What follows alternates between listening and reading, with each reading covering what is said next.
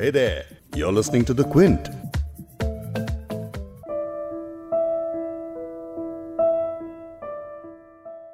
अब तक नवंबर महीने में भारत में बिहार चुनाव ने और दुनिया भर में अमेरिका राष्ट्रपति चुनाव की खबरों ने हेडलाइंस बनाई हैं। लेकिन इन खबरों के बीच एक खबर है जो दब गई है। यह खबर है तेलंगाना में दिल्ली के एलएसआर कॉलेज स्टूडेंट की सुसाइड से मौत। 19 साल की होनहार छात्रा ऐश्वर्या रेड्डी ने एक सुसाइड नोट छोड़ा था, जिसमें उसने अपने परिवार के ऊपर पड़े आर्थिक संकट को ही अपने कदम के लिए जिम्मेदार ठहराया। ऐश्वर्या को स्कॉलरशिप मिला करती थी, लेकिन महामारी की वजह से स्कॉलरशिप के पैसे भी नहीं आ रहे थे। यहाँ तक कि ऑनलाइन क्लासेस के लिए सेकेंड हैंड लैपटॉप तक लेने के भी पैसे ऐश्वर्या के परिवार के पास नहीं थे। और इन तमाम परिस्थितियों ने आखिरकार एक सेकेंड ईयर स्टूडेंट की जान ले ली। महामारी की वजह से आए आर्थिक संकट और बढ़ते जा रहे मानसिक तनाव की ये दास्तान सिर्फ़ ऐश्वर्या की नहीं है, बल्कि भारत के सैकड़ों छात्रों की है। जब देश में इतनी सामाजिक असमानता और डिजिटल डिवाइड है तो ऐसे में भारत आत्मनिर्भर कैसे बन पाएगा? आज पॉडकास्ट में बात इसी पर करेंगे।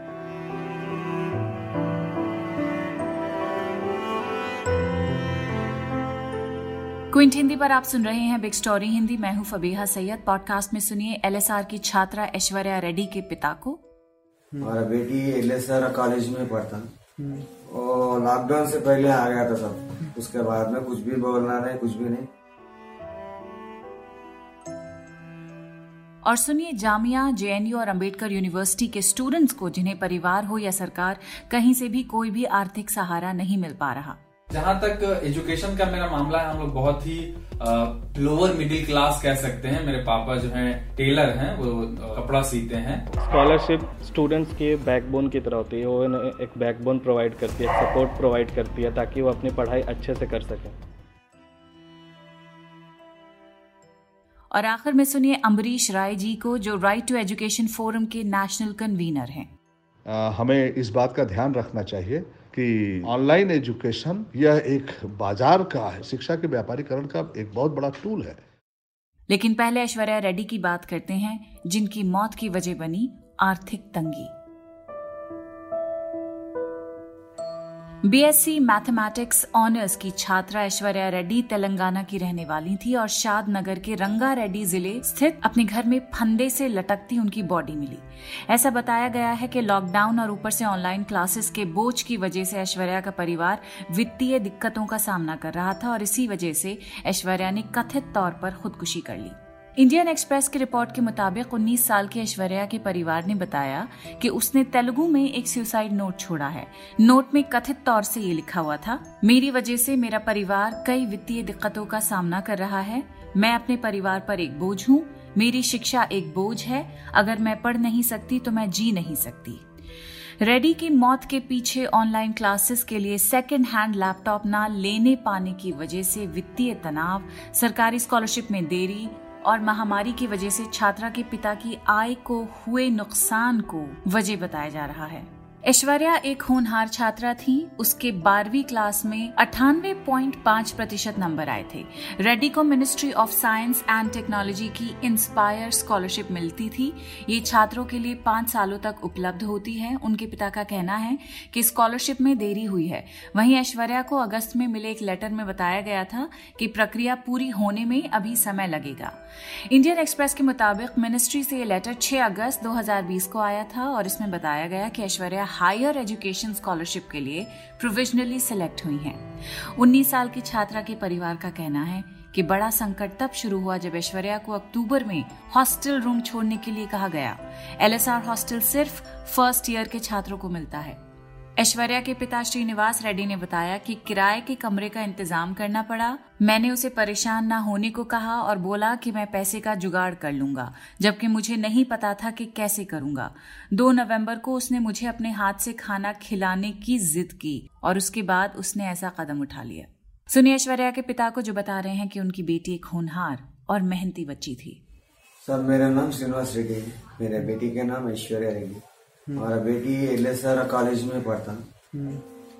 और लॉकडाउन से पहले आ गया था सब। लॉकडाउन से पहले आ गया उसके बाद में कुछ भी बोलना नहीं कुछ भी नहीं। परसों में हॉस्टल वेकेट करना बोल के बोल दिया करते। क्यों बोला तो एक साल के लिए हम लोग मैं भी उधर लिखा है होता है। एक साल के लिए बोला तो मैं ठीक है बोल के बोले थे। अब दस तारीख को जाके वो पूरा आइटम ला लेंगे, उसके बाद में कब जाना, क्या है, बोल के पूछ रहे थे।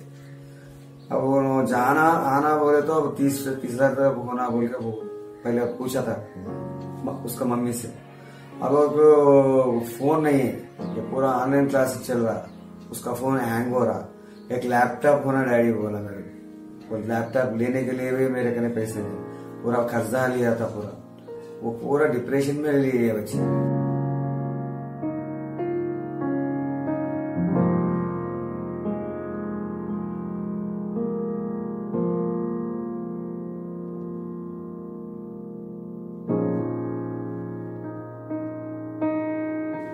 एक बार वही टीवी चैनल चैनल में सोनू साहब सब लोगों को हेल्प कर रहा बोले तो उनका नंबर को मेल करो बेटा एक बार। देखेंगे। दिया तो देता, नहीं दिया तो नहीं बोले तो नहीं देता डैडी बोला। वो के टी साहब को भी हमारा बेटे को थोड़ा पढ़ा बोल के उन्नीस लगाया था। यहाँ से वहाँ तक गए, मगर कोई भी हेल्पिंग किधर भी नहीं हुआ यानी स्कॉलरशिप मिलने में देरी होना ऐश्वर्या की मौत का एक बड़ा कारण बन गया। Department of science and technology में इंस्पायर प्रोग्राम वो प्रोग्राम है, जिसके अंतर्गत ऐश्वर्या को स्कॉलरशिप मिला करती थी। लेकिन महामारी ने ऐसे वक्त में जब हर कोई पैसे को लेकर परेशान है तो जरूरतमंद छात्रों की स्कॉलरशिप में देरी क्यों? इसका जवाब इंडियन एक्सप्रेस के उसी आर्टिकल में इस प्रोग्राम के नेतृत्व करने वाले डॉक्टर संजय मिश्रा ने दिया है। वो बता रहे हैं कि कभी कभी देरी हो सकती है किसी टेक्निकल वजह से। जैसे कि किसी छात्र ने सभी ज़रूरी डॉक्यूमेंट स्कॉलरशिप की वेबसाइट पर जमा नहीं कराए। पिछले पैसे इस्तेमाल हुए या नहीं? या फिर कोई छात्र न्यूनतम मार्क्स का क्राइटेरिया जो कि सेकेंड ईयर के लिए साठ फ़ीसदी है, उसे पूरा नहीं कर पाया हो। फंड जारी करने का समय एप्लीकेशन देने से 45 दिन के अंदर है। लेकिन सेंट्रल स्कॉलरशिप में देरी का सामना करने वाली ऐश्वर्या रेड्डी अकेली नहीं थी। उनके जैसे कई छात्र इन समस्याओं से जूझ रहे हैं।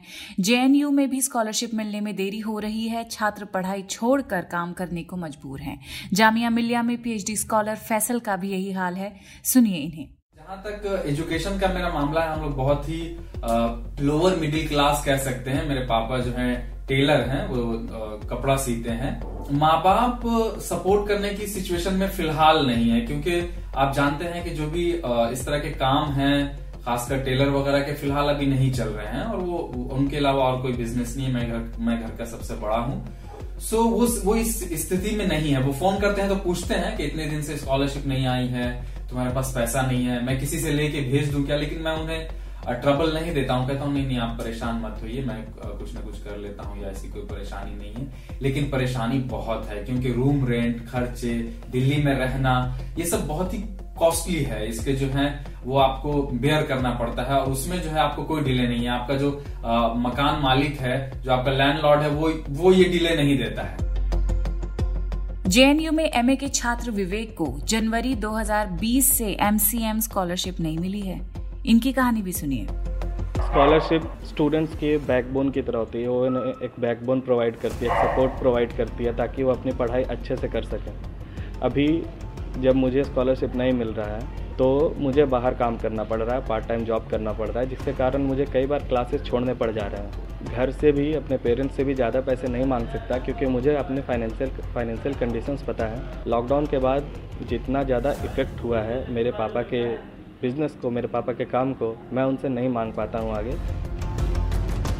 दिल्ली सरकार के अंबेडकर यूनिवर्सिटी में पीएचडी छात्रों का भी यही हाल है। अंबेडकर यूनिवर्सिटी में पीएचडी स्कॉलर श्रुति को पैसे ना होने की वजह से हॉस्टल खाली कर अपने घर लौटना पड़ा। I completely depend 8000. श्रुति बता रही हैं कि मैं पूरी तरह से यूनिवर्सिटी के दिए गए आठ हज़ार रुपए पर निर्भर हूँ। इसीलिए मुझे तुरंत हॉस्टल खाली करना पड़ा और घर वापस आना पड़ा। मैं अपने कमरे के किराए का तीन हज़ार रुपया और तीन हज़ार रुपये मेस बिल देती थी और बाकी दो हज़ार रुपये मैं दूसरी चीज़ों पर खर्च करती थी, जैसे कि ट्रैवल मेरा ट्रैवल ज़्यादातर यूनिवर्सिटी तक जाने और वापस आने तक के लिए होता था। अब महामारी के बीच मैं नौकरी ढूंढ रही हूँ लेकिन जब पहले से नौकरियाँ करते हुए लोगों को जॉब से निकाला जा रहा है तो मुझे आसानी से नौकरी कैसे मिल सकती है? मैं अप्लाई तो कर रही हूँ, लेकिन कुछ भी नहीं मिल रहा है।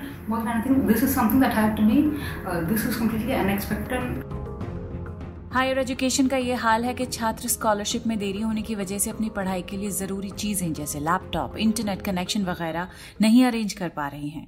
हॉस्टल का किराया नहीं दे पा रहे, ट्रैवल नहीं कर पा रहे हैं। इन सभी छात्रों की बातें आपने सुन ली है, अब जरा आप सोचिए अगर आपसे कहा जाए कि अपने लैपटॉप या स्मार्टफ़ोन या इंटरनेट कनेक्शन के बिना एक दिन गुजारिए तो क्या आप गुजार पाएँगे?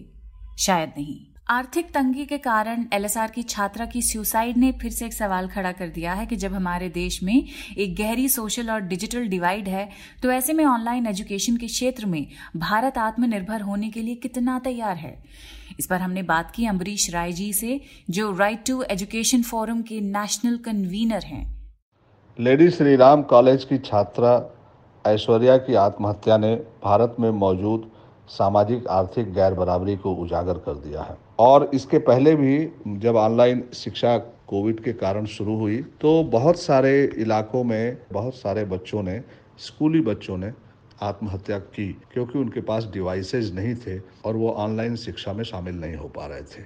एन एस एस ओ सत्रह अठारह के मुताबिक, देश में केवल 24 परसेंट लोगों के पास इंटरनेट की सुविधा है। मात्र 10.7 परसेंट लोग हैं जिनके पास कंप्यूटर और लैपटॉप की सुविधा है। फिर बहुत सारे इलाकों में इलेक्ट्रिसिटी नहीं है बैंडविथ नहीं है, कोई इंफ्रास्ट्रक्चर नहीं है। ऐसे में ऑनलाइन शिक्षा की बात करना बहुत बड़े हिस्से को शिक्षा से दूर कर देना है। जहाँ तक मोबाइल की बातें हैं तो हमारे देश में स्मार्टफ़ोन बहुत कम लोगों के पास है। और अगर है भी तो परिवार के मुखिया के पास है। और उसे बच्चों को मिलना बहुत मुश्किल है। लड़कियों को तो आप जानते हैं पितृ सत्तात्मक समाज में लड़कियों को मोबाइल देना अभी भी भारतीय समाज के बहुत बड़े हिस्से में अच्छा नहीं समझा जाता है। आर्थिक तंगी की भी बात है, बहुत सारे लोगों के पास मोबाइल फ़ोन नहीं है।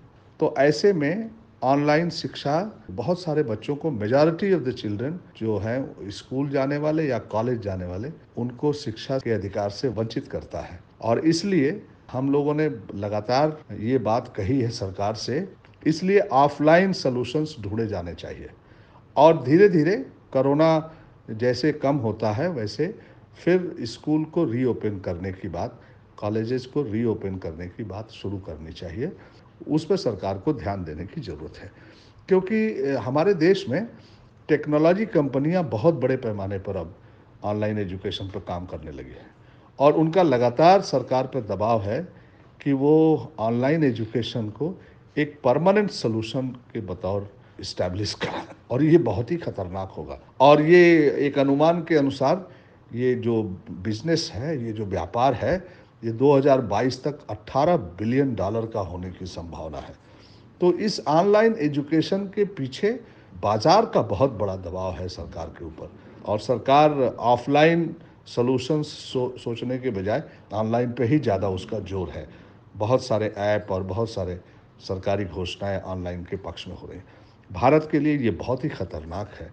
और ये आत्मनिर्भर भारत की बात करना शिक्षा को दरकिनार करके एक बड़े भारी बच्चों के हिस्से को छात्रों को शिक्षा के दायरे से वंचित करके और कुछ लोगों के लिए ऑनलाइन फैसिलिटी जो प्राइवेट स्कूलों में के ज़रिए उपलब्ध हो सकती है या फिर आ, कुछ स्पेशलाइज्ड जो गवर्नमेंट स्कूल्स हैं मेगा सिटीज़ में उनके ज़रिए हो सकती है।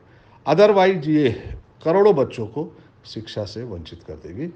ये कोई आत्मनिर्भरता नहीं है। और इसलिए हम समझते हैं कि आ, हमें इस बात का ध्यान रखना चाहिए कि ऑनलाइन एजुकेशन यह एक बाज़ार का है। शिक्षा के व्यापारीकरण का एक बहुत बड़ा टूल है। प्राइवेटाइजेशन का एक बहुत बड़ा टूल है। तो इसलिए इसे इसे किसी भी तरह से स्वीकार नहीं किया जा सकता। दूसरी बात यह है कि शिक्षा के जो स्रोत हैं, वो टीचर्स हैं कम्युनिटीज हैं एजुकेशनल इंस्टीट्यूशंस हैं। अब ये स्रोत ट्रांसफ़र हो जाएगा टेक्नोलॉजी कंपनीज़ के हाथ में और इस तरह से वो नॉलेज को बाज़ार की ज़रूरतों के हिसाब से कैटेगराइज कर लेंगे। और ये एक बहुत ही खतरनाक बात है। सोर्स ट्रांस एजेंसी ट्रांसफ़र हो जाएगी। तो यह यह एक बात, क्योंकि हमारे देश में जो शिक्षा का डिस्कोर्स रहा है, उसका एक बहुत बड़ा हिस्सा जो है वो सामाजिक सरोकारों से जुड़ा रहा है। और टेक्नोलॉजी के हाथ में डिजिटलाइजेशन और टेक्नोलॉजी की जिस तरह से बातें हो रही हैं और जिस तरह से उसको प्रमोट किया जा रहा है तो इस तरह से तो सामाजिक सरोकार से शिक्षा कट जाएगी। तो इसलिए मैं समझता हूँ कि भारत जैसे देश के लिए ऑनलाइन एजुकेशन कोई अप्रोप्रिएट सोल्यूशन नहीं है। और ये हमारे देश में सबसे बड़ी, बड़ा जो सवाल है, वो है शिक्षा में गैर बराबरी को ख़त्म करना, शिक्षा हर बच्चे के लिए एक अधिकार के रूप में उपलब्ध कराना और उसकी गुणवत्ता को सुनिश्चित करना। अगर समानता शिक्षा में नहीं होगी और समान रूप से सभी को शिक्षा पाने का अधिकार नहीं होगा तो गुणवत्ता सुनिश्चित नहीं की जा सकती है। इक्विटी और क्वालिटी दोनों एक दूसरे के साथ जुड़ी हुई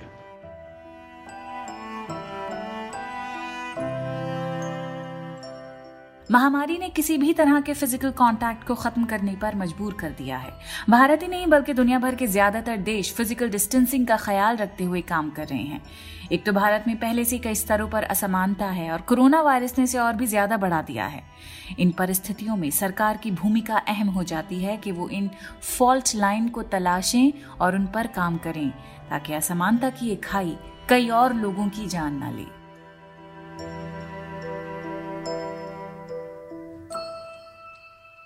इस पॉडकास्ट के एडिटर हैं संतोष कुमार और इसे प्रोड्यूस किया है फबीहा सैयद ने। अगर आपको बिग स्टोरी हिंदी सुनना पसंद है तो क्विंट हिंदी की वेबसाइट पर लॉग ऑन कीजिए और हमारे पॉडकास्ट सेक्शन का मज़ा लीजिए।